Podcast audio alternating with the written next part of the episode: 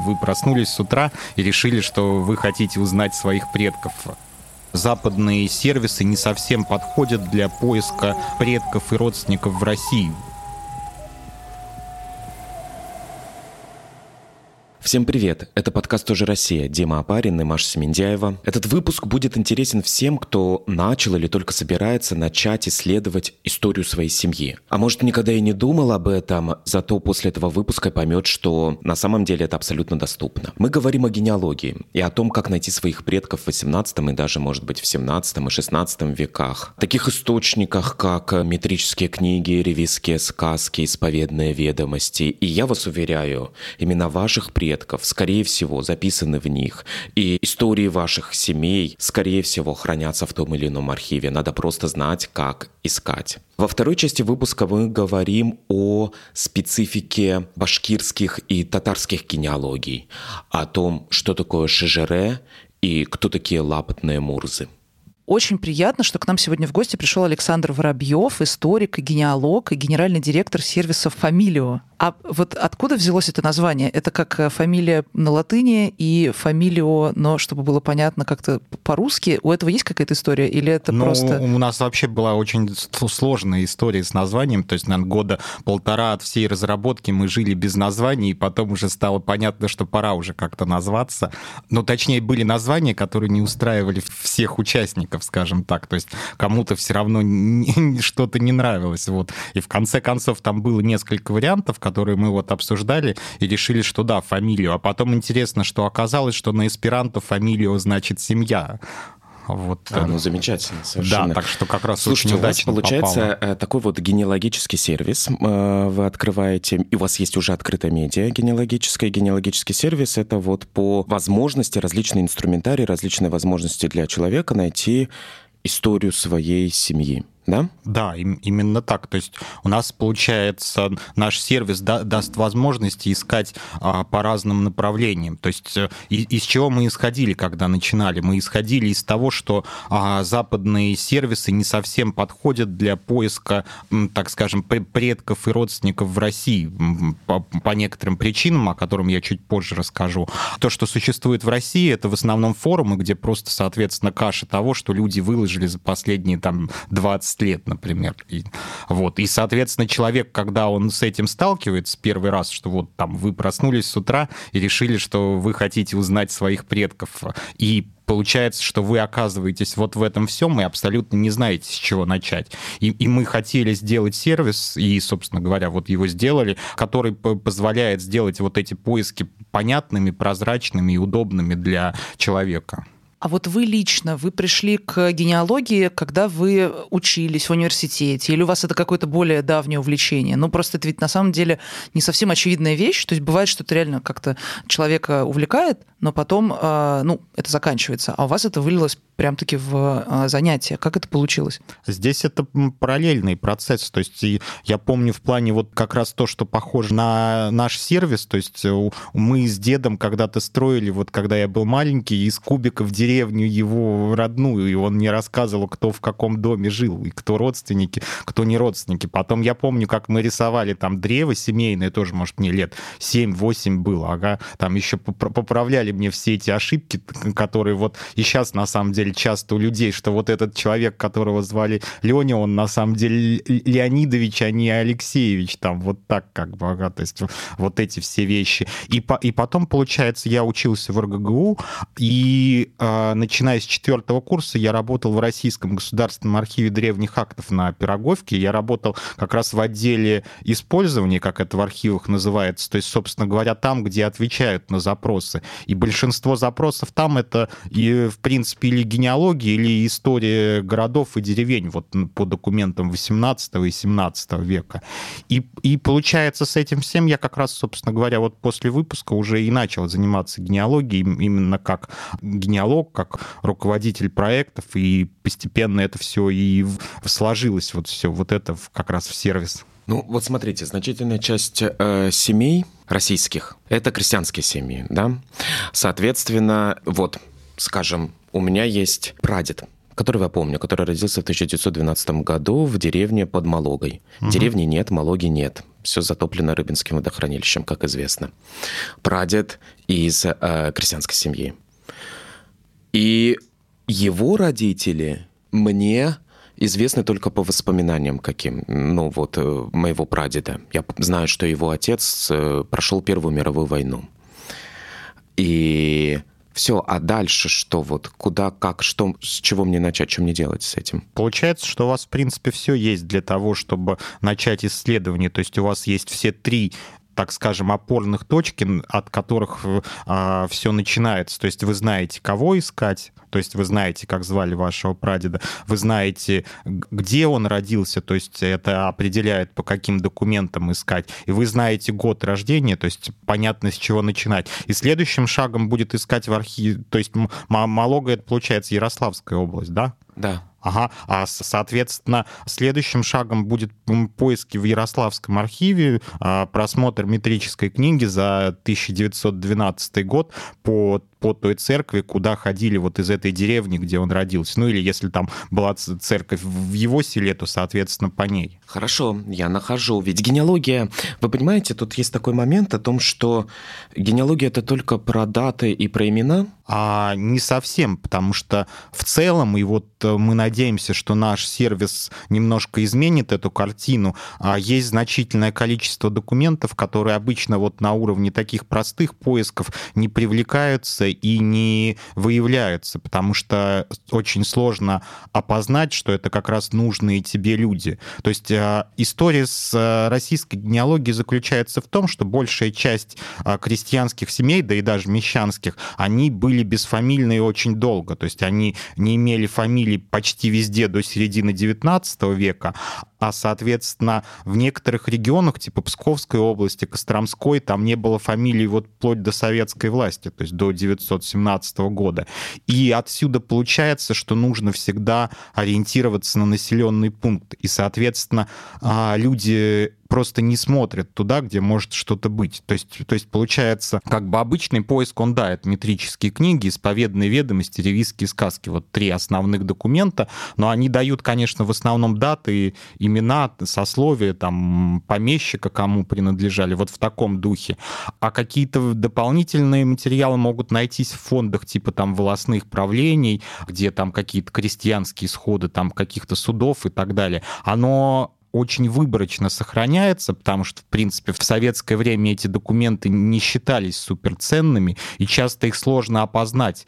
То есть у нас э, вот по, по Псковской губернии были исследования, где там целиком бесфамильные крестьяне, и там удавалось опознать именно потому, что мы четко знали населенный пункт и видели, что вот эти судебные дела, там была история, что прабабушка человека, для которого мы искали, его прабабушка была сиротой, и ее воспитывала тетка, а ее дядьки были попечителями над ее имуществом.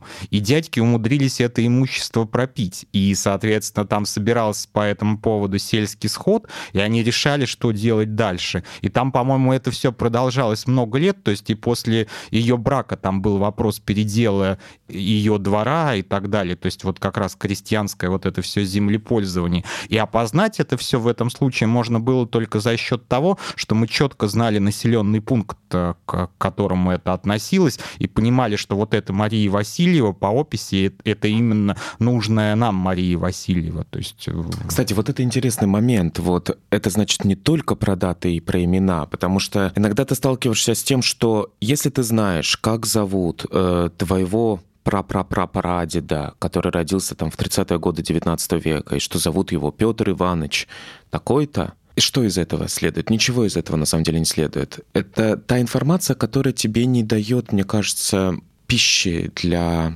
для ума, для сердца. А вот то, что вы сейчас рассказали, да, вот какое-то движение, какое-то событие, какая-то история, да, и то есть, соответственно, вот метрические книги, это понятно, даты, крестные и имена, а вот история это Волосные сходы, вы говорите? Да, это волосные правления, это там в, в каких-то случаях всякие фонды, связанные с судами, с полицией, с э, крестьянством. Ну, то есть там есть какой-то пласт, который на самом деле очень редко привлекается, но на самом деле он интересный, И есть конечно. где разгуляться, есть как что увидеть. Но он вот что плохо с- происходило в той или иной деревне, например, в которой жили твои предки. Соответственно, в любом случае, даже если там не указаны в этом событии предки, в любом случае ты можешь на практически 100% предположить, что предки были либо задействованы в этом событии, пожаре условно там или еще чем-то, либо ну, были ну, свидетелями его, да, и тогда это получается какая-то более объемная картинка. Но, в принципе, и по метрикам получается достаточно объемная картинка, если не довольствоваться а, тем, что Иван родил Петра в 912 году, а смотреть целиком массив, смотреть а, брачные связи, смотреть восприемников и поручителей. То есть это дает в определенном роде историю деревни тоже, потому что указываются причины смерти, там, соответственно, видно, когда эпидемия, когда пожар, когда какая-то странная история, что умер от побоев после того, как перед этим за два дня была свадьба, то есть вот какие-то такие сюжеты, которые вот э, не вписываются в обычную картину, или вот эти истории достаточно распространенные с молодыми студентами, у которых была депрессия и которые покончили с собой, то есть вот как бы вот, вот такие какие-то сюжеты. Плюс, получается, а, много с точки зрения фактов дают документы советского периода, то есть а, личные дела, партийные документы какие-то, автобиографии, особенно в личных делах. То есть вот это дает какой-то пласт, который сильно дополняет все. И вообще, в целом, если так брать, то Получается, есть неких три таких круга, а, с которыми связана генеалогия. То есть первый круг — это как раз вот воспоминания, и личные, и то, что рассказывали, где как раз стоит задача сохранить первое. А вт- вторая задача касается вот каких-то архивных поисков, поисков родственников, истории из ДНК, когда стоит задача найти. И, и третья задача, она связана а, с тем, чтобы понять какой-то вообще контекст и поделиться, обменяться информацией, потому что про, про крестьян вот это все-таки такой э, случай везения, то есть когда из э, десятков линий по этому региону по одной вдруг находится такое дело. Но при этом есть же там какие-то этнографические описания, но вы сами э, лучше меня это Ну, знаете. которые можно экстраполировать Да, на да, своих да. Э, родственников в Да, некоторой степени. Ну да. Ну, то есть, причем, ну, как бы оно вполне себе логично экстраполировать. Какие-то описания там про, про помещичий быт, какие-то пересечения людей, которые там служили в этот момент в этом полку. То есть вот, вот такие какие-то вещи. а Кому которые- принадлежали Да, твои да, предки? да. Да, Ну, это очень само важно. собой. Это очень Довольно важно, это сильно очень Да. влияет на твое само, самоощущение. Мои предки принадлежали Московской Голицынской больнице. То есть мои предки были крестьянами Крапивинского уезда Тульской губернии. Они принадлежали не, не помещикам, а они принадлежали Московской Голицынской больнице. То есть это было сначала имение Нарышкиных, которое по завещанию от- отошло Голицыну, и Голицын передал это своей больнице. И они по всем справочникам числятся, эти деревни, именно как Московской Голицынской больницы, а не просто как крепостные.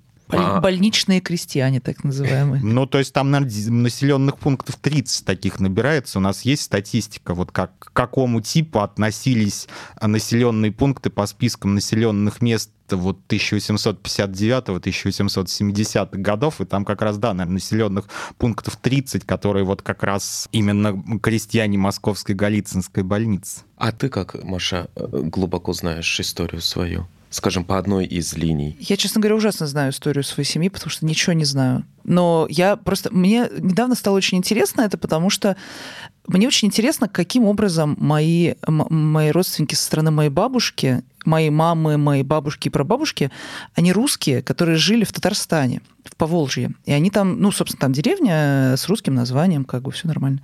И очень интересно просто, в какой момент они там оказались, но я точно знаю, что они были помещичьи крестьяне, мне кажется, потому что там была рядом усадьба, там есть церковь до сих пор сохранившаяся, усадьба, по-моему, не сохранилась. Но это типа с одной стороны, а с другой стороны, я никогда не... Ну, то есть, вот э, на самом деле, что интересно? Интереснее всего всегда и легче э, изучать какую-то... Ужасное сейчас слово скажу. Короче, если ты относишься к какому-то из, не знаю, коренных малочисленных народов, как Дима уже перечислил, либо это какие-то этнические истории, это чаще даже проще найти, потому что есть очень много заинтересованных людей, которые, например, говорят, мы понтийские греки. Ну вот, например, мои родственники частично это понтийские греки.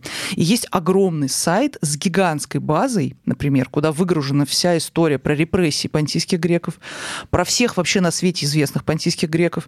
И есть куча людей, и сейчас появляется все больше, например, энтузиастов каких-то. Я вот просто смотрю, некоторое время назад вообще этого не было. А сейчас ты начинаешь искать, и ты видишь огромное количество информации. И вот, кстати, вы упоминали форумы.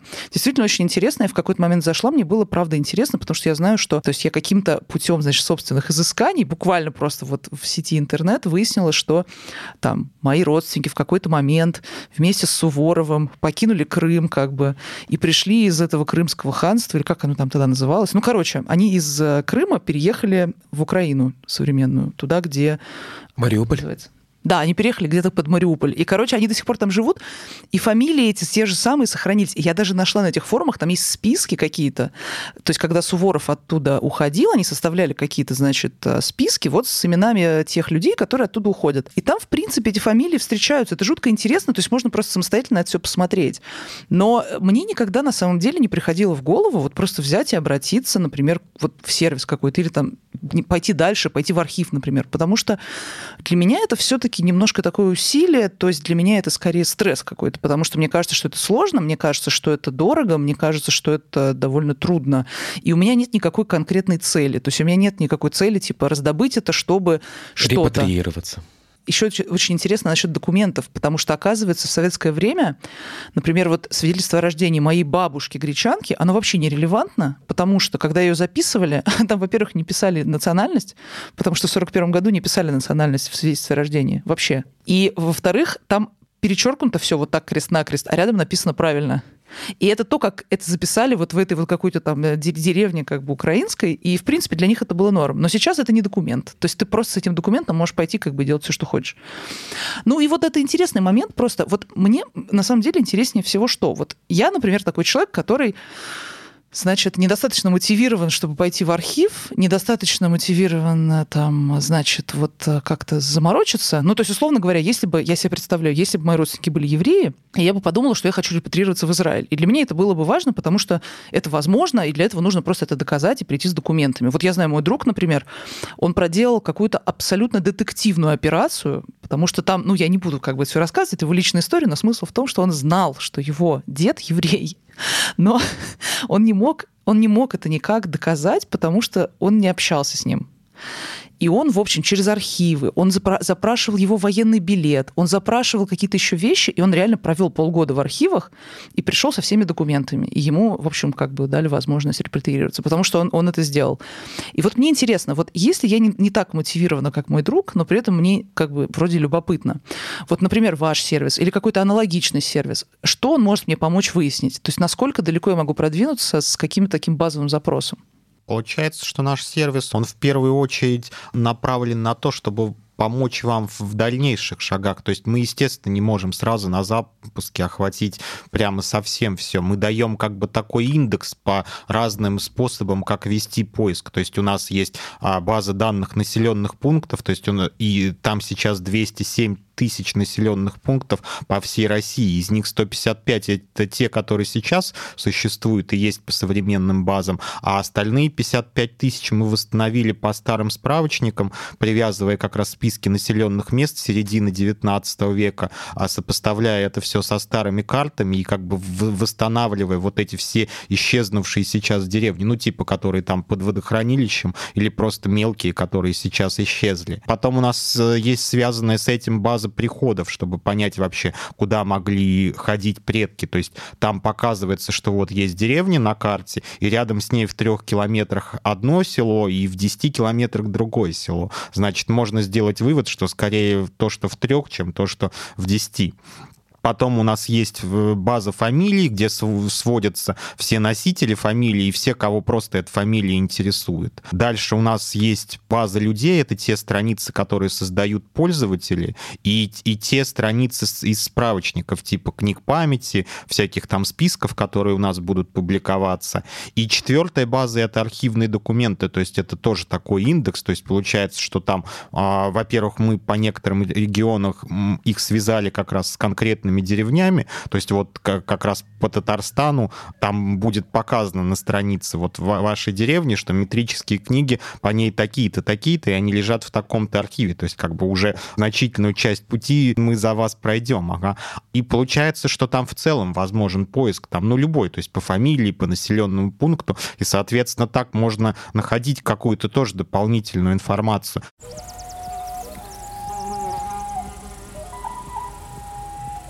Слушайте, вот мы несколько раз говорили уже о метрических книгах. Давайте разрушим вот этот стереотип, что это очень скучный источник. Расскажите вообще о нем, о всем многообразии метрических книг и что такое метрическая книга. А метрическая книга — это был основной документ регистрации всех событий, связанных с рождениями, смертями и браками. А для православных метрические книги велись э, с 1720-х годов, и как бы изначально вообще а, ведение метрик было направлено на то, чтобы предотвратить близкородственные браки. То есть вот самое главное, зачем следила церковь первоначально, это именно близкородственные браки, чтобы их не допускать. И постепенно это пришло к тому, что стали записывать э, рождение, браки и смерти в метрические книги. А был первый формуляр, который был достаточно куцый, то есть там писался, что у Ивана родился сын Петр без указания жены, и, как правило, там был один восприемник. То есть восприемники чем полезны? Что, соответственно, поскольку это событие крещения, то там был крестный и крестная. Ну, в некоторых случаях кто-то один, но обычно двое. И когда вот эти крестные и крестные, а, а, это для деревни, это чаще всего какие-то близкие родственники, типа родные братья а, матери или там какие-то двоюродные братья отца, и, соответственно, это позволяет отслеживать вот эти связи между семьями, устанавливать устанавливать девичьи фамилии женщин, и это очень полезная информация. А, а то, что касается браков, там на самом деле, кроме метрической записи, составлялся очень подробный документ, который назывался брачный обыск. То есть обыск это, это было такое как бы исследование, то есть это, это слово означало исследование. Но они, к сожалению, составлялись в одном экземпляре, и советские архивисты считали, что это ненужные документы, и они как бы очень так ситуативно сохранились, вот эти брачные обыски. И, значит, получается, что а, запись о браке там есть э, возраст, там есть имена, так скажем, молодых, кто вступает в брак. Там в некоторых случаях есть их отцы для вот крестьянских семей, где нет фамилии. Это такая распространенная вещь. И там есть поручители. Поручители — это, соответственно, свидетели на свадьбе. Обычно двое со стороны жениха, двое со стороны невесты. Там тоже видны всякие странные случаи, когда например, нет ни одного поручителя, который был бы родственником невесты, и ей 16 лет, а ему 25. И что-то как-то наводит на мысли, что здесь что-то не то. Ну и, соответственно, смерти. В смертях указана причина, в смертях указан возраст, но обычно для а, пожилых людей этот возраст неверен. То есть э, он практически никогда не бьется с другими источниками, и всегда тенденция такая, что человек старше, чем человек старше, тем менее точно его возраст указывается в документах. А почему так получается? Потому Они что... сопоставляли, то есть как бы не считали нужным. Ну, типа, 100, ну, то есть, 100 а, и 100, типа, давно живет, 100 лет. старая да, уже. Да, типа. да, да, да, да, да, да. А там по, более ранним документам смотришь, на самом деле 88, не 100. То есть с середины 20-х годов 18 века по православным жителям империи есть вот эти записи. И эти записи, метрические книги сохранялись в храмах, и под сейчас они хранятся в архивах областных, да, там региональных архивах, городских архивах, да? Да, они, э, метрические книги велись в двух экземплярах. Один экземпляр отправлялся в консисторию, то есть это в епархию, в губернский город, а второй хранился в приходе. И, и соответственно, сохранялся как бы то один, то, то другой. Ну, то есть там зависит по разным регионам, что именно сохранилось. Но в целом документов 1700 1720-х годов очень мало. И в основном генеалогия в XVIII веке изучается по ревизским сказкам и по исповедным ведомостям, не, не по метрикам. Потому что по метрикам в силу вот этого сокращенного состава это очень сложно составлять. И... Но, а... с другой стороны, достаточно много жителей нашей страны могут благодаря архивным поискам найти своих предков в XVIII веке. Да, именно так. То есть Да? я думаю, что вот в Много, вашем, вы думаете? э, в вашем примере, э, то, что вот с вашим дедом из Ярославской области, я думаю, что при хороших раскладах вы сможете дойти до переписных книг 1620-х годов даже. То есть А вот сохранность вы говорите о позволяет. ревизских сказках. Поясните, что это. А Ревизские сказки — это налоговый учет. То есть Петр I, когда ввел подушное обложение, оно строилось на ревизских сказках. Было 10 ревизий с 1719 по 1858 год, и как раз история с мертвыми душами была возможна, что учитывали именно по прошлой ревизии. То есть э, на момент э, Чичикова там условно а, ревизия была проведена в 1834 году, с этого момента прошло лет там 6-7. Кто-то мог умереть, кто-то мог родиться, но при этом числил, у помещик платил и собирал со своих крестьян налоги именно по тому, как это учитывалось... э, По предыдущей да, ревизской по предыдущей сказке. ревизской сказке. ага. Александр, а вот исповедные ведомости это что? Исповедные ведомости были введены как раз тоже с 1720-х годов для православного населения, а они составлялись каждый год, и священник отправлял один экземпляр э, тоже в консисторию. Это был полный список прихожан э- этой церкви, и там отмечалось, кто был у исповеди, кто не был. И э, на уровне законодательства была прописана обязанность раз в год в Великий пост, либо, если не смог в какой-то другой, а, обязательно ходить к исповеди. В XVIII веке, если человек у исповеди не был, то через некоторое время он считался тайным старобрядцем, и в XVIII веке со старобрядцев дали, брали двойную подушную подать. И, соответственно, те, кто не был, они именно считали, что...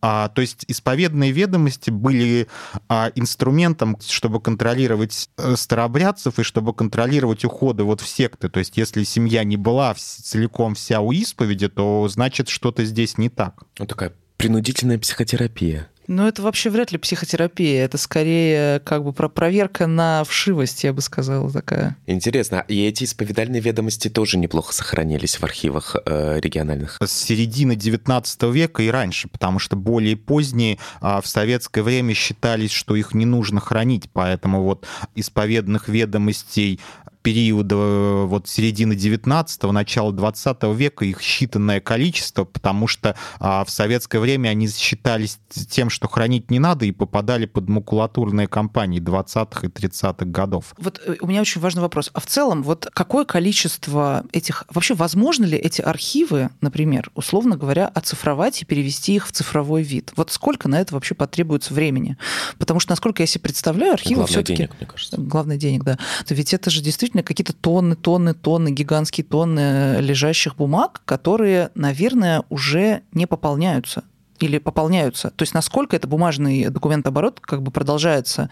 Вот э, сейчас, например, люди рождаются, у нас все-таки у всех там есть какая-то электронная запись, да, там условный что там у нас есть, э, МОСРУ. Вот. Я к тому, что есть какой-то вот уже электронный, э, переход на электронный документооборот. Насколько это вообще сейчас процесс как бы Я идущий? просто одну маленькую ремарку скажу, что в архивах они оцифрованы, очень многие метрические книги. Вот я работал с метрическими книгами, я не видел их, я не трогал их. Вот я работал с московскими армянскими, например, метрическими книгами армянской церкви. Но при этом это Вот. просто это, фотка. это- ну, Ну, так это, фото, как это называется? да-да-да. М, Микрофильм.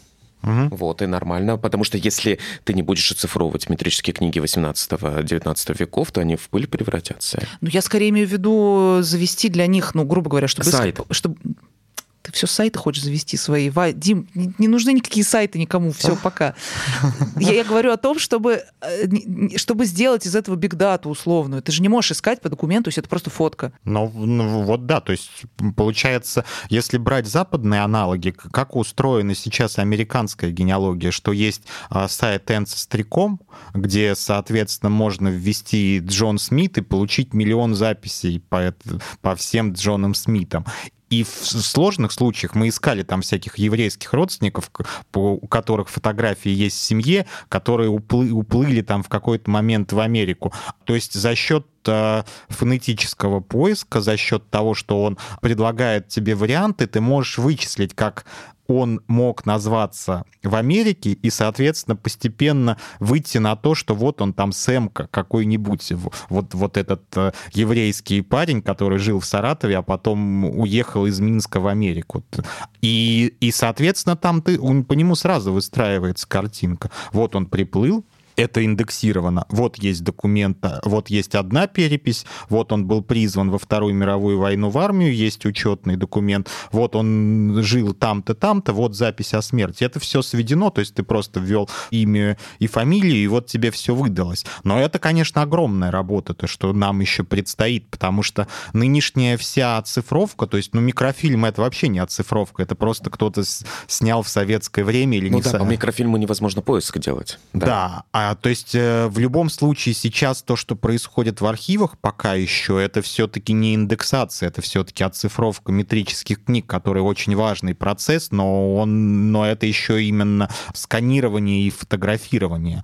А индексация — это следующий огромный этап тоже, который предстоит. Индексация, и... то есть расшифровка так, чтобы да, можно было поиском, да. нужно найти блочак. Угу. И следующий момент получается такой, что а, в целом в архивах миллионы документов в общей сложности. И, естественно, оцифровывать все нет никакого смысла, потому что куча дел в каких-то фондах, которые никто никогда не заказывал и не трогал. То есть это распространенное явление, когда ты заказываешь какое-нибудь архивное дело, даже в архиве древних актов, и ты первый человек, который его по листу использования смотрел. Класс. Ну, это круто. Это ужасно. Это ужасно интересно. Мне это напомнило, просто знаешь, как вот ты приходишь на кладбище Донское, там эти колумбарии 20-х годов, и там на всех, на, не знаю, на каждом в третьем висит просьба родственникам явиться, значит, там обсудить вообще, что происходит, и никто, конечно, не придет, потому что там все умерли. Ну да. Но это поразительное чувство и ощущение, что на самом деле э, найти себя вглубь, найти себя до 17 века есть возможность практически у каждого жителя России. И э, в той или иной степени, может быть, не у каждого, но у многих, скажем, да, у многих жителей России до, до, до 18 века найти себя. До 18 да.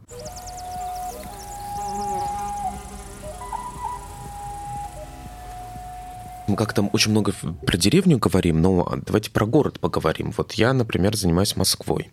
И жителям Москвы вполне себе можно по старым домам и по жителям этих старых домов, там в 19 веке, начале 20 века, в советское время, можно достаточно много найти интересных документов, которые, та информация, которая будет в этих документах, будет совершенно неизвестна семьям. То есть у меня работа с многими старыми домами идет так, что в течение, например, года, ну не то, что постоянно этим занимаюсь, но это долгий процесс, я ищу что-то об одной из старожильческих семей, например например. И я узнаю слишком много информации, очень много, по э, страховым описям начала 20 века, по справочникам, по э, архивным документам в зависимости от того, где работал этот человек или в каком обществе он состоял и так далее. И вот я нахожу э, по э, спискам жителей там на 20-е годы, по, Мос по фонду Московского управления недвижимым имуществом, по домовым книгам, которые сохранились находились в паспортных столах иногда. И я был поражен. Это просто невероятный кладезь. Извините, я отвлекусь. Домовые книги по э, домам Краснопресненского района в Москве на улице Красная Пресня. Ты заходишь, это подвал, где э, довольно сыро и холодно, и нет практически света. И я готов поселиться в этом подвале, потому что там толстенные, гигантские, все истрепленные советские домовые книги. Ты открываешь, и там информация достаточно полная, а в советской домовой книге это полная более-менее информация, там год рождения, место рождения, имя, отчество, где работал там, там, сям, сям, сям. По всем домам Спиридоновки, по всем домам там Никитской улицы, на которой мы сидим, Малый Никитский, Большой Никитский, там части Садового кольца, вот это весь этот массив, и ты понимаешь, что, господи, и ведь потомки-то этих людей, они ведь везде есть, и они-то ну, об этом не знают. То есть и есть советские такие документы, как там личные дела. Практически каждое предприятие, да, везде вот ты знаешь, что человек там работал, ты находишь личное дело. Или автобиография, да, определенный советский жанр, довольно интересный, когда человек пишет свою биографию да? Мы же этим не занимаемся. Кстати, мы сейчас при трудоустройстве не пишем автобиографию, мы не пишем, что у нас родители такие-то, мы такой, а вот советские документы, там, я родился в таком-то году, в такой-то семье, мы, там, там разные формулировки в зависимости от времени, что родители не были там, они были лавочниками, там, но не были эксплуататорами, условно, да, и это, ты читаешь эти автобиографии живых, ныне живых еще людей, которые, ужасно интересно. Давайте о городе поговорим, вот, есть своя специфика городская, я думаю, и городское исследование в некоторой степени легче, чем, я думаю, сельское исследование, да? Ну, тут получается такой интересный момент, что у вас а, вот это видение ис, э, исходит из того, что вы заходите со стороны дома, так скажем. А, ну да, я а, а мы обычно обычно заходим со стороны предков, то есть со стороны как бы от потомков вглубь. И очень интересная история заключается в том, что как бы, ну, если, конечно, считать жителей 30-х годов московских уже старожильческими семьями, тогда да, тогда проще. Но за всю свою практику через меня прошли, наверное, тысячи этих исследований. Я ни разу не видел коренных москвичей, которые жили бы в Москве в начале 19 века.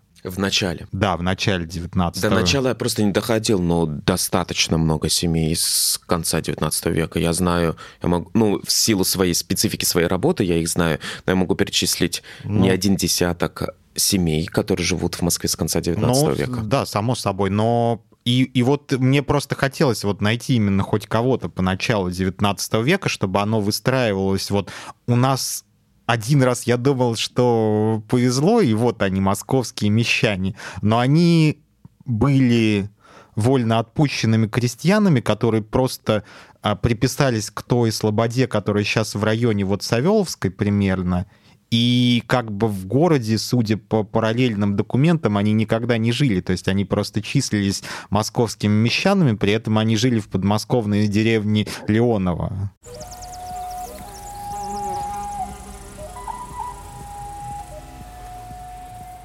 Я вот все смотрю, вот когда я иду, например, по улице даже иногда, еду с таксистом или я встречаюсь с каким-то человеком. То есть я иду по улице, неважно даже с кем я встречаюсь, или с человеком, которого я вижу первый раз, и мы с ним там разговариваем о чем-то по работе или просто познакомились где-то как-то. Я вас уверяю, одна из э, вторых-третьих моих вопросов, желанных, но не сформулированных и не озвученных, потому что это будет выглядеть совсем странно, это о предках. Мне ужасно интересно, кто его предки. Я иногда смотрю на человека просто в кафе или в ресторане, на официанта или на человека за соседним столом и думаю, интересно, а как выглядели твои предки в начале 20 века? А кем они были? А откуда ты? А где ты родился? И а где родилась мама твоя? А папа? А бабушка? Дедушка? И я могу это слушать бесконечно. Мне это ужасно интересно. И неважно кто, совершенно неважно кто передо мной, какой национальности человек, какого возраста. Ну, кстати, возраст интереснее, чем старше, тем интереснее. Или и как он выглядит, потому что любая семейная история захватывающая. Ну, ну, любая тебе... семейная история интересна. Но люди не всегда, наверное, понимают мой интерес, и не всегда это выглядит... Это не small talk, поговорить о том, где родилась твоя прабабушка. Но это жутко интересно, мне кажется, потому что это делает человека как-то более, ну, это, это более объемным образ человека. Ты видишь, что он не ниоткуда. Может быть, это наследие истфака, да, может быть, это в некоторой степени... Мне кажется, это профессиональная деформация, связанная с исследованием старых а, домов, старых домов Москвы, их обитателей. И старых эскимосов. И старых эскимосов, а также э, историей... На самом деле, вот это мне всегда... Знаете, что вот такой момент. Мне всегда кажется, что есть какая-то доля случайности уверенности в том, когда мы начинаем чем-то заниматься, и что попадает нам во внимание. Потому что, например, Дим, ты начал изучать квартиры дома на Большой Садовой, и у тебя есть довольно определенный круг, ну, то есть у тебя ограниченная территория исследования, грубо говоря. Когда ты изучишь все квартиры и выяснишь, что ты так и не нашел никаких предков, то как бы все, ну, там, по всем остальным ты будешь знать. И ты сможешь переходить куда-то еще. Но вот мне всегда интересно, как бы, а э, мы изучаем, там, мы хотим узнать что-то про своих предков, и на самом деле вот этот элемент случайности в том, как они там оказались, и как в целом вообще ты, ты как бы ты такой получился, вот тут вот такой момент. Мне все-таки кажется, что когда ты изучаешь э, своих предков, ты узнаешь, да, что-то про них. Но вот для меня, кстати, это практически ничего Ну, то есть для меня это не значит ничего. То есть я, я не считаю, что как бы генетическая память, она насколько-то там настолько интересна, вот лично мне, как, например, скорее какая-то в целом этническая какая-то принадлежность или что-то типа того. Ну, то есть как бы культура какая-то, какая-то какая традиция, мне кажется, они интереснее, чем а, вот просто конкретные люди. Не знаю почему. Но это часть традиции, часть культуры. Откуда ты, как ты помнишь. И если человек достаточно хорошо знает свою родословную, оцифровал все фотографии дореволюционной своей семьи, то мне есть о чем с ним поговорить. Он получает медаль. Да. От Димы Апарина. Медаль молодец. Медаль генеалогии. Ну да, я согласна. Но просто, короче, моя мысль заключается в том, что люди стараются найти в прошлом какие-то части себя, потому что кажется, что это как-то влияет. И это действительно мне понятно, да, но есть какой-то элемент случайности в том, что мы хотим изучить, потому что наших предков какое-то неимоверное количество, их же просто невероятное количество. То есть к нам сходится какая-то толпа из каких-то миллионов людей. Ну, то есть действительно, это же, это же огромные поколения. Мы можем дотянуться только до какого-нибудь, не знаю, там, седьмого колена, условно говоря. Ну, до какого? 12 Окей, до 12 Можно дотянуться... А 12 колено это где? Когда? 17 век обычно. Ага. Да, даже, то есть по документам это обычно даже срез на начало 18-го, то есть это первая ревизия. Это еще даже не песцовые. Если песцовые, то иногда это уже поколение 14.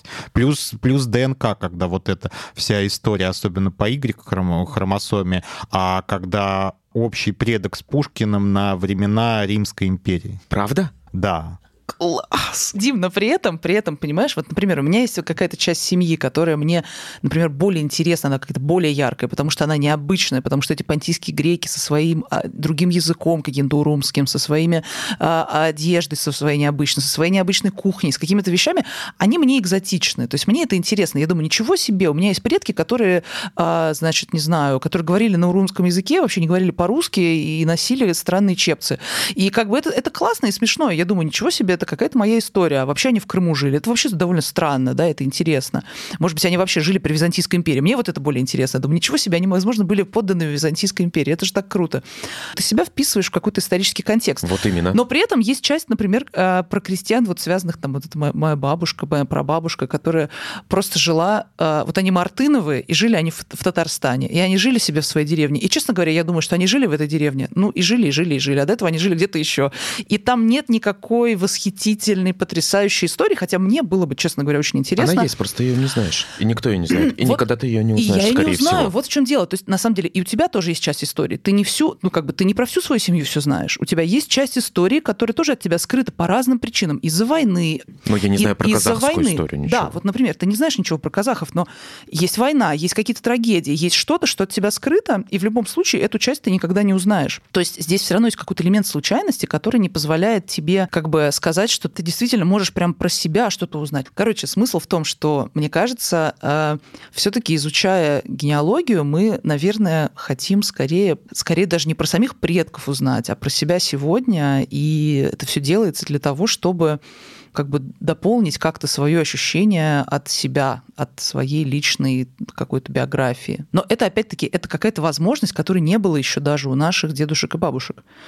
А, ну, абсолютно ну, точно. Степени, да, абсолютно да. точно не было. То есть Скорее это возможность... всего, не было, да? Не было. Это... У, них, у них это была живая традиция. То есть у них это были истории, как, как все тянулось. То есть это были именно вот какие-то родословные, которые там так или иначе рассказывались, записывались, рисовались в каких-то случаях. Но это была живая традиция. А здесь, да, естественно, что а, то, что делает современный человек, это определенного рода конструирование и конструирование себя. То есть там, как бы, если уж совсем углубляться, там в психоанализ, в психогенеалогию, там есть тоже целое направление, то есть там... А, Психогенеалогия? Да, есть, есть, там есть известные какие-то а, признанные тетеньки, которые, значит, писали книги про травмы, и я как бы не сильно глубоко в это погружен, а, но там истории, что типа, а вот 19 э, февраля, что вот эта дата может как бы вызывать травму в последующих поколениях. У нас на сайте статья есть, она такая спорная, но вот можно посмотреть. Она только вышла, уже про нее были какие-то дискуссии насчет вот этой всей темы с психогенеалогии, и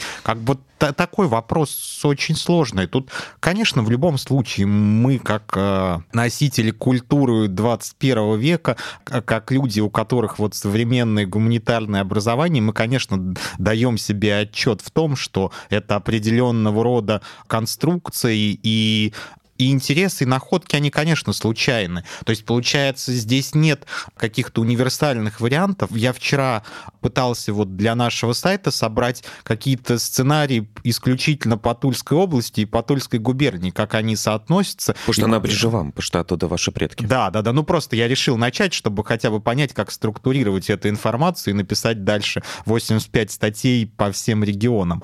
И Получается, что на вот этот короткий абзац я написал пять исключений, которые связаны с тем, где лежат документы по каждому из этих случаев. И отсюда, да, что человеку, который со стороны, который не сильно хочет в это во все погружаться, ему, конечно, нужен сайт, где бы он просто зашел и увидел, что вот эта деревня, конечно, она сейчас Калужской области, но документы по ней в архиве Тульской области. Да, это важно, кстати. А Орловская область забрала весь Новосильский уезд к себе, э, потому что он туда вошел. Вот включая ревизские сказки, хотя по общему правилу ревизские сказки обычно остаются в губернском архиве, ну то есть как бы должны были бы быть в Туле.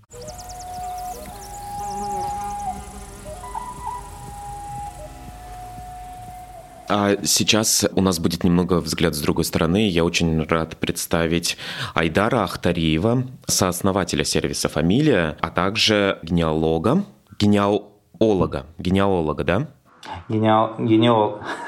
Это для меня всегда, меня Александр всегда поправляет, э, потому что, ну, вообще генеалог, лог, то есть Генеалог. ударение на последний. Генеалога.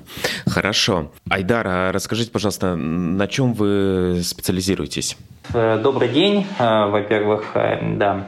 Я специализируюсь в первую очередь на татарской генеалогии, в ее части, которая Э, широко называется «Казанские татары». Э, э, такая специализация ко мне пришла в связи с тем, что мои предки, большая часть моих предков относится именно к этой этнической группе, а к этой национальности. И я достаточно глубоко за, уже не побоюсь сказать, за два десятилетия непрерывной работы изучил свою родословную. Вы из какой семьи? Тогда получается? Расскажите, пожалуйста. А, семья э, такая стандартная советская семья. То есть папа инженер, мама врач. Это а, абсолютно типичная семья, которая э, вышла из э, советских времен, и, естественно, у, у семьи не было каких-то очень таких значительных национальных традиций. То есть эти традиции начали проявляться, то есть они были в каком-то таком спящем, наверное, режиме, и они начали особо проявляться после 90-го года. А, к сожалению, у меня жива была только одна бабушка на тот момент. Во многом благодаря ей они, наверное, стали проявляться. И тогда же, тогда же э, проявился этот интерес к корням. Вот. Угу. Ну, а получается, а какие корни? Откуда вы вот, а как вы, как вы это искали историю своей семьи и получается, куда уходит, уходят корни э, семьи?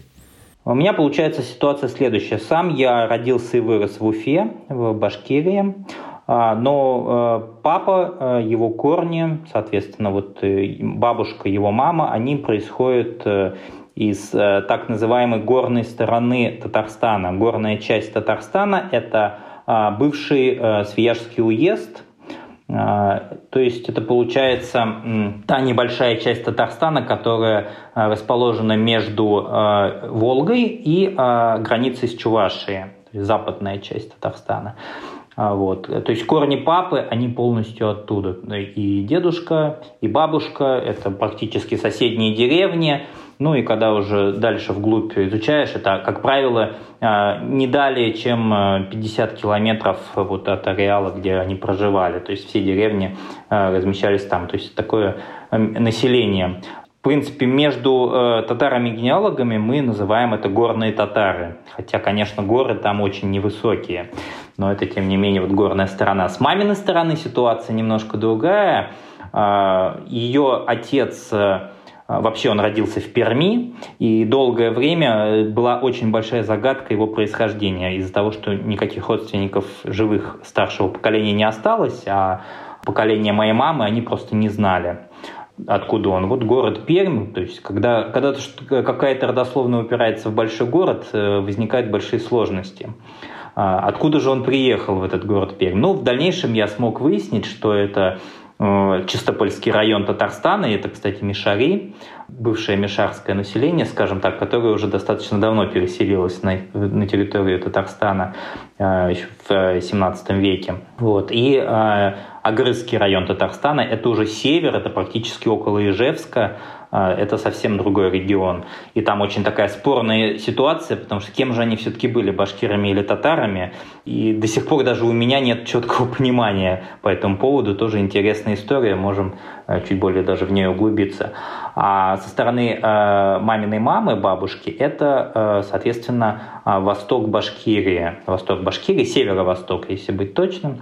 А, и это татары, которые в свое время переселялись на, в тот регион скажем так, бежали от насильственного крещения, то есть это после падения Казанского ханства и, и следующее столетие, и башкиры. И с той стороны у меня в предках и башкиры, такие настоящие коренные башкиры э, с конкретных родов, с Шежере.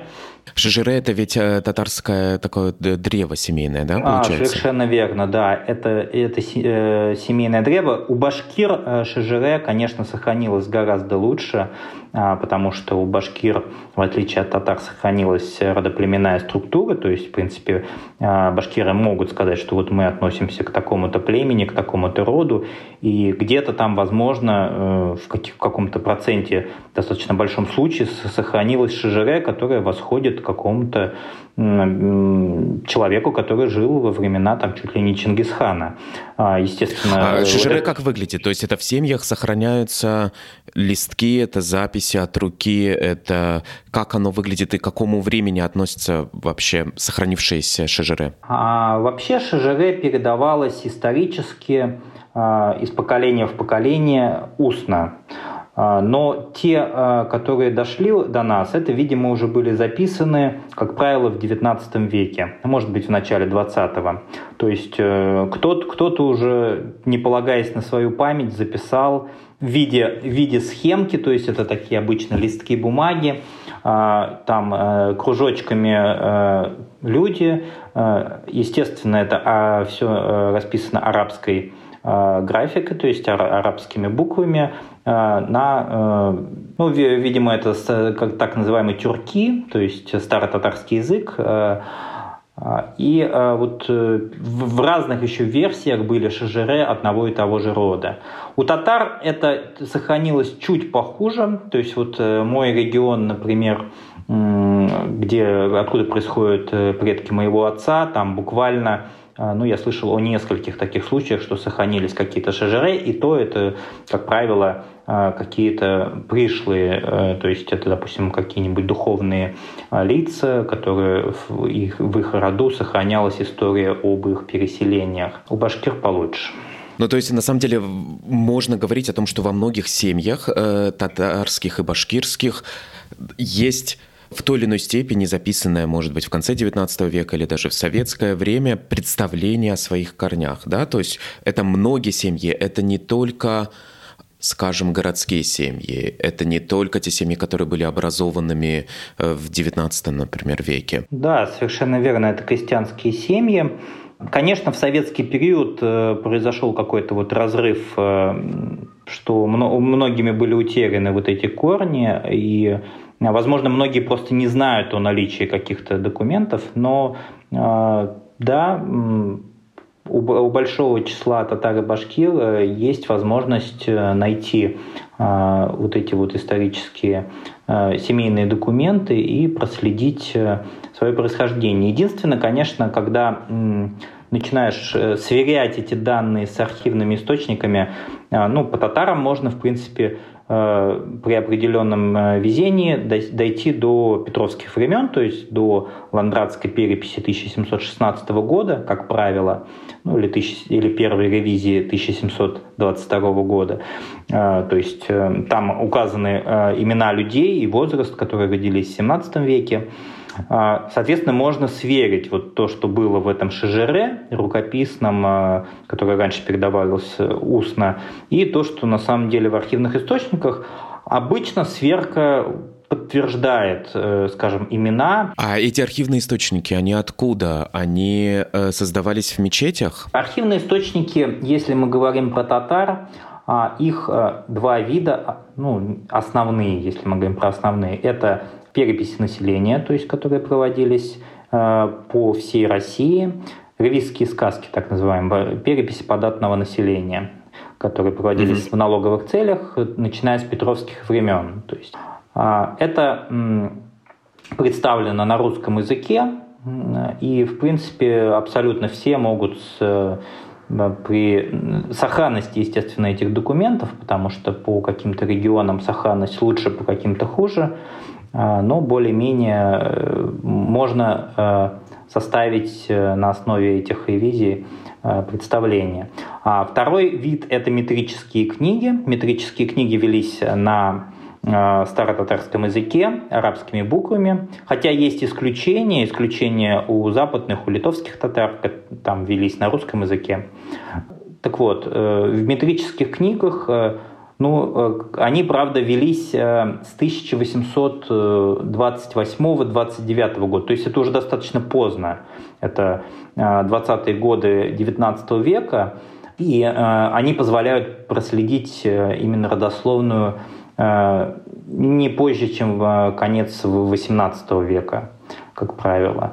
Э, поэтому э, они, безусловно, являются очень полезным источником, но, с другой стороны, еще очень сложным, потому что требуется перевод, профессиональных переводчиков не так много, это арабский язык, прошу прощения, это арабские буквы, старотатарский язык, то есть его нужно понимать, его нужно... Это называется тюрки, насколько я понимаю, э, да? Тюрки, да. Тюрки, ну или старотатарский, в принципе, это смотря как называть, да.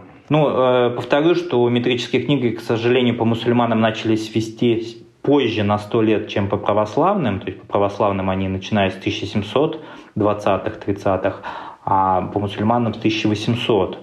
А, поэтому здесь э, это ценный, но не единственный э, источник, который позволяет хорошо выявить информацию. А вообще есть э, какой-то спрос да, со стороны татарских э, или башкирских э, семей по поиску истории своей семьи, да, по поиску своих предков.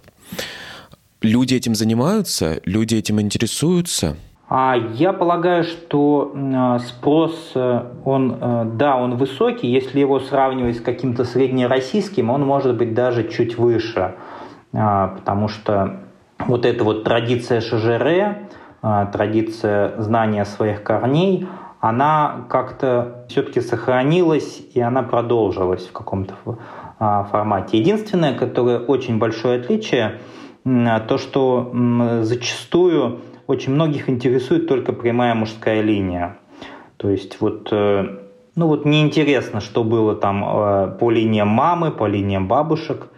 Э, то есть значительное количество людей, которых это неинтересно. Хотя я к таким не отношусь, я, мне абсолютно интересны все линии, но это усложняет и делает поиск более интересным. Есть такое представление, и оно, насколько, ну, вы меня поправите, если я, если я не прав, в том, что э, были, конечно, э, значительные большие татарские аристократические роды, которые э, сохраняли и ислам, и свою сословность до Петра. Потом э, было крещение татарских дворянских родов, татарских дворянских семей. И те э, э, части этих семей, те линии этих семей, которые отказались креститься, которые сохранили ислам, они постепенно-постепенно становились их быт, их образ жизни ничем не отличался от крестьянского сельского образа жизни уже в конце концов. И вот эта элитарность, эта сословность, она как бы пропала. И э, то есть самые обычные жители, там, например, 20 века, татарские, татарских сел и деревень, могут вдруг там в 17 веке быть представителями аристократии. Такой вот, я прав или нет? Вот это верный мой образ исторической динамики? Ну, это очень близко, да, это очень близко к действительности. А, по сути, так оно и было, то, что по сути, в какой-то момент ислам был э, вне закона, и в зависимости от региона э, шло либо более сильное там, насильственное крещение, либо его все-таки не было. То есть в основном, если мы говорим про Татарстан, то там э, происходило это насильственное крещение. В Башкирии его не было, поэтому многие переселились в Башкирию. Но, конечно, даже если они относились к каким-то дворянским э, родам, э, у них э, терялось... Э, терялись их вотчины, терялись э, право на, на землю, терялось, э, терялся титул, как правило. Екатерина вернула титул э, многим дворянским родам, то есть это конец XVIII века, когда они смогли опять называться Мурзами. Но на тот момент они, по сути, уже были обычными крестьянами, и за ними даже такой термин – бытовал лапотные мурзы. Лапотные мурзы, то есть мурзы в лаптях, то есть они ничем не отличались, по сути, от обычного крестьянства, но при этом у них было дворянское дворянский И титул. на протяжении XIX века их образ жизни оставался крестьянским. Конечно, да. Но э, они получили, наверное, какие-то определенные плюсы от того, что они смогли перейти в дворянское сословие. А, все-таки в XIX веке это было преимуществом. Но э, в остальном, да, в остальном их э, образ э, жизни оставался вполне себе обычным крестьянским. Что касается того, когда это произошло, то здесь ситуация была такая, что в принципе на протяжении многих столетий было так, что татарские рода переходили в православие. То есть когда-то было чуть жестче, когда-то было помягче, а, поэтому нельзя сказать, что это вот произошло именно при Петре или при Иване Грозном. То есть это происходило практически всегда до конца XIX века. Только уже, по сути, э, в начале XX века э, начали там разрешать, когда начали разрешать строить мечети где угодно, вот тогда уже э, это более-менее прекратилось.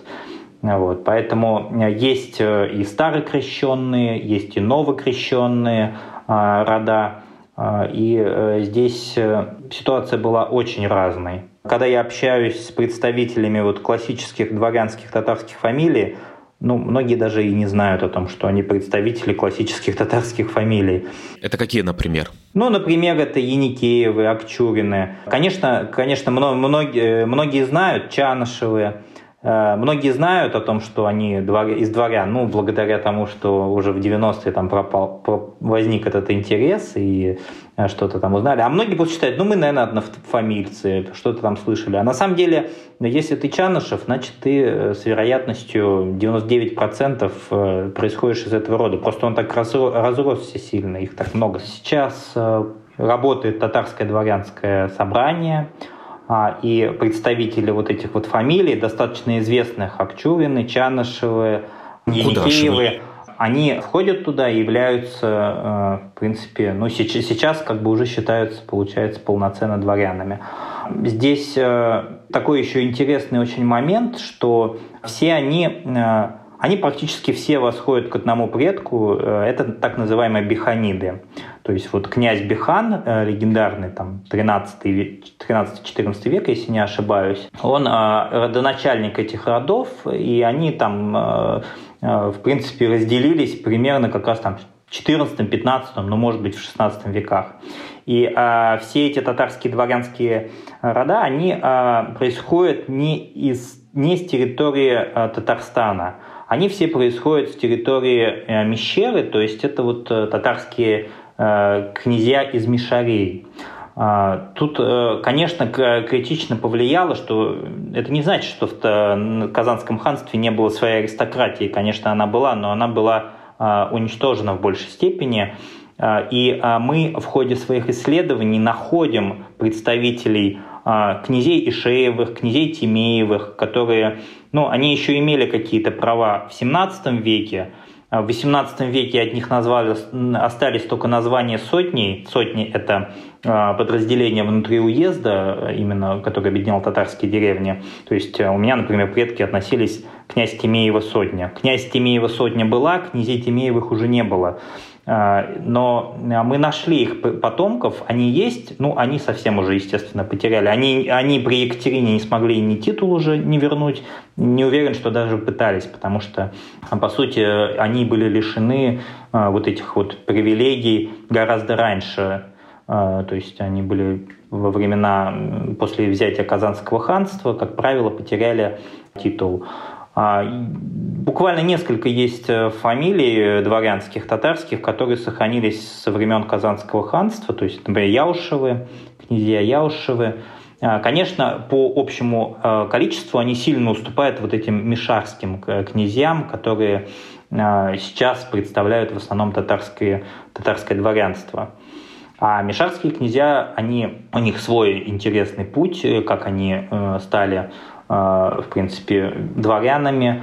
А, то есть они, э, как правило, были над э, мордовскими землями, то есть руководили, имели свои вотчины наделы, и это признавал царь, то есть когда этот регион вошел в состав русского государства, и они еще долгое время сохраняли титул уже при русском государстве.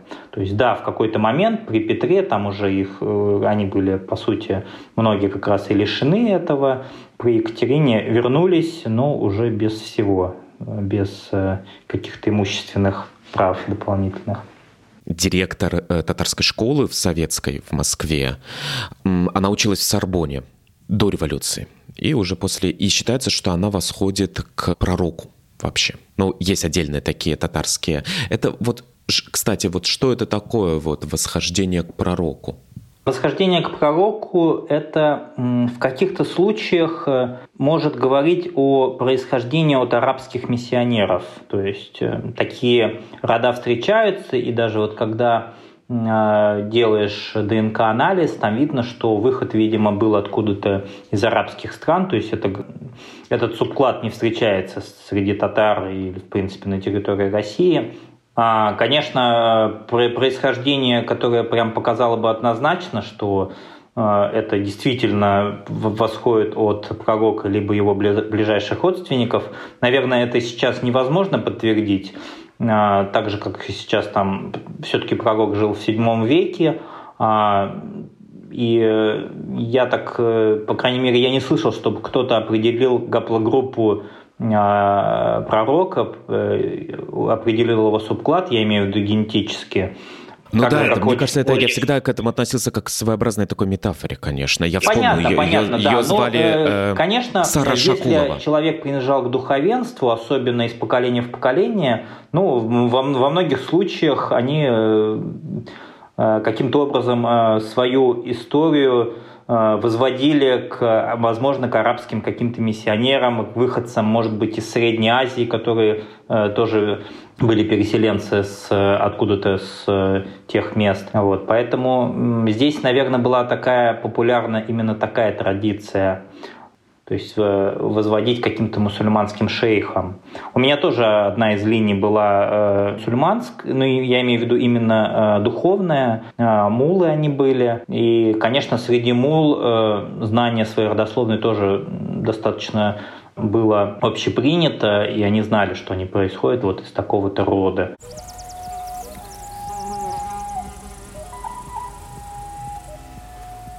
Ко мне обратился человек, он сделал ДНК-анализ, а, и а, он э, совпал, э, то есть получилось, что общий предок а, моей линии, по, по линии моей прабабушки из Огрызского района и его, э, соответственно, его мужская линия совпали, что где-то было происхождение общее ну, 400 лет, 300-400 лет назад. При этом, что он из Башкирии, из Туймазинского района, а мои предки из Загрызского района. И вот мы начали с ним э, выяснять, каким же образом его Э, предки попали в Туймазинский район, если они действительно переселялись откуда-то из тех мест, где жили мои предки.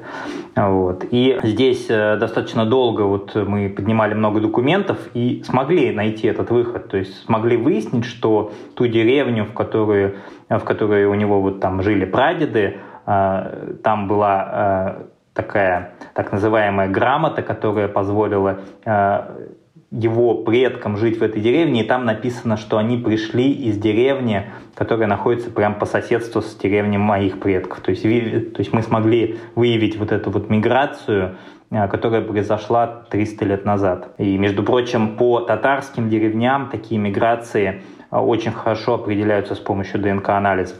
То есть... Угу, угу, понятно. А, такой последний вопрос. А, ведь а, вот идет, идет, идет линия бабах, ведь очень много смешанных браков. Русско-татарских, мордовско-татарских, чувашско-татарских, марийско-татарских. Вот это же это такой регион очень многонациональный, сложный, а, тем более мобильный. Как тут действовать? Переходить в какие-то православные документы, чтобы идти дальше и смотреть на историю семьи. Семья-то одна, а, ну, может быть, многонациональной. А многонациональные семьи появлялись только после 17 года. То есть э, до этого момента э, человек, э, если, он, если двое людей разных национальностей, разных вероисповеданий хотели скрепить себя, так сказать, узами брака, нужно было, чтобы ну, мусульманин принял православие. И только, только такой вариант. Соответственно, иначе брак невозможно было заключить. А э, финно-угорское население, чувашское население, Э, а, Чувашское население считалось православным. То есть они были приписаны к церкви, и они, соответственно, тоже а, могли только жениться на православных. А, если мы говорим про все-таки про вот эти браки, возможные между чувашами и крещенными татарами, да, между чувашами и русскими, насколько я знаю, все-таки такие браки были очень редкие. А, потому что у чувашей, например, тоже был свой брачный, так называемый брачный куст э, деревень, то есть вот они брали только себе мужей и жен только из каких-то конкретных чувашских деревень. То есть не было вот этих смешанных браков. То есть это все идут такие моноэтнические татарские абсолютно, линии, абсолютно и даже которые не смешиваются а, между собой, то есть там казанские, астраханские, сибирские, мишари, да, вот даже такого смешения а, Такое нет. смешение было. Вот если мы говорим про Башкирию, северо-восток Башкирии, то а, мы видим, что а, между татарами и башкирами браки были, то есть это обе мусульманские, два мусульманских народа, и они между собой браки заключали. А, и у меня вот среди предков есть, э, как раз таки встречается такое, что татары и, и татары и башкиры. А, сибирские татары а, и татары, которые переселялись э, казанские в Сибирь, ну, в принципе, тоже очень много э, ситуаций, когда они женились. Вот. Единственный вариант, который я встречал, это когда я изучал метрики Варшавы, мусульманские метрики Варшавы, то есть там был военный имам, это Польша современный, а, там были браки между мусульманами и лютеранами. Вот эти вот браки разрешались. Причем они совершались в мечети. И, как правило, там, если это, допустим, литовский татарин или там были мусульмане Кавказа, которые служили э, в этом военном, Варшавском военном округе, они брали себе э, в жены э, женщин-лютеранок, ну, немок, видимо, там, судя по именам. Такие браки часто встречались до революции. Очень интересно все это, конечно. То есть можно вот как бы заканчивая сказать о том, что есть своя специализация, конечно, в татарских генеалогиях и в исследованиях именно истории татарских семей. И в некоторой степени а, татары и башкиры, а башкиры еще в большей степени, находятся в более выгодном положении, чем, скажем, а, православное население. В плане сохранности, в плане знания, в плане вот э, всего, всего вот этого. А, я бы сказал здесь так, то, что в некотором смысле а, татары и башкиры находятся в более выгодном а, положении из-за наличия каких-то устных и либо письменных таких национальных источников в виде ШЖР, но с точки зрения документов, которые дошли до нас через архивы, то, конечно, здесь ситуация абсолютно обратная, потому что у русского православного населения есть такие очень э, хорошие источники, как метрические книги XVIII века и исповедные ведомости а, исповедальная 18-19 века, то есть аналога у татар не было, и это, это очень мощный источник. Айдар, спасибо большое, спасибо за разговор. Спасибо вам. Это был подкаст «Уже Россия», Маша Семендяева, Дима Апарин. Слушайте нас на всех удобных для вас платформах. А в описании выпуска вы найдете ссылки на различные дополнительные материалы, которые дополняют и иллюстрируют наш разговор сегодня с Александром и Айдаром.